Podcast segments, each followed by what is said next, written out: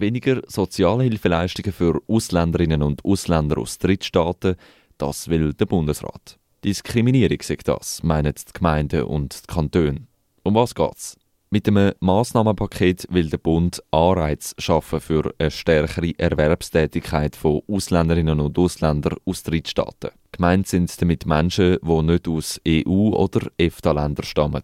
Das heißt aber auch, dass man die AusländerInnen während der ersten drei Jahre in der Schweiz weniger stark unterstützen würde. Im Januar hat der Bundesrat die Gesetzesänderungen in die Vernehmlassung geschickt und sie sorgen für grosse Kritik. Jetzt äußert sich auch die Stadt Zürich zu den geplanten Änderungen und lehnt sie ab. Der Bund sieht da einmal mehr eine Anpassung vom Ausländergesetz vor, wo vor allem sozialpolitischen Abbau bedeutet. Sagt der Raphael Golta, er ist Sozialvorsteher von der Stadt Zürich. Das heißt, es äh, sind da jetzt konkret Menschen aus Drittstaaten, die in ihren ersten Jahren in der Schweiz nur tiefere Ansätze von der Sozialhilfe sollen bekommen.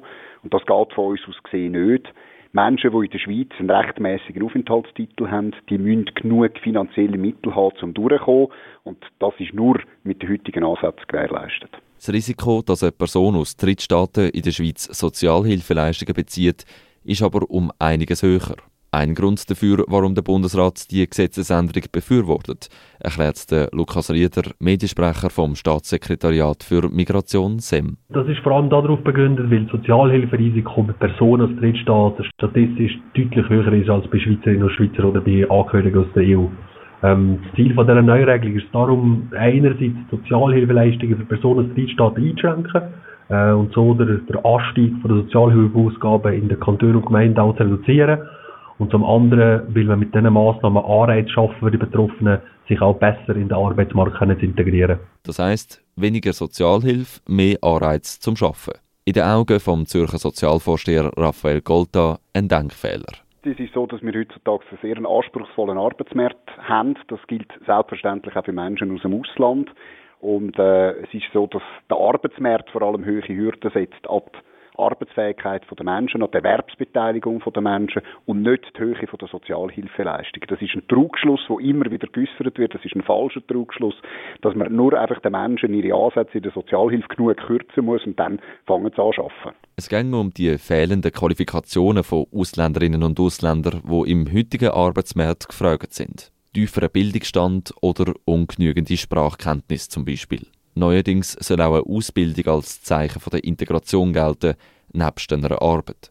Der Bundesrat will mit den Gesetzesänderungen zwei Flüge auf einen Schlag erledigen.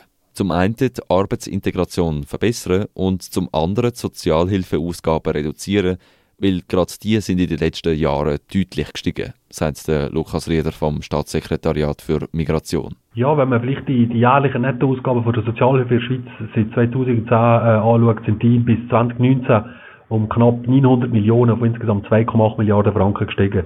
Ähm, die Kosten fallen natürlich vor allem bei Kantonen und Gemeinden an. Was man vielleicht noch ergänzen kann, ist, dass die, die Häufigkeit vom Sozialhilfebezug bei Drittstaatenangehörigen, also bei Leuten außerhalb der EU oder außerhalb der Schweiz, mit 8,8 Prozent deutlich höher ist als auch bei Schweizerinnen und Schweizern bei 2,3 Prozent oder Leuten aus der EU mit 2,8 Prozent. Die Reduktion der Sozialhilfeausgaben ist zwar auch im Interesse der Stadt Zürich, aber das Massnahmenpaket helfe sehr wahrscheinlich nicht bei der Bewältigung der Kosten, entgegnet der Raphael Golda, Vorsteher vom Sozialdepartement der Stadt Zürich. Also wir sind der Überzeugung, dass die Maßnahme nicht wirklich viel dazu wird beitragen, um die Sozialhilfekosten zu reduzieren.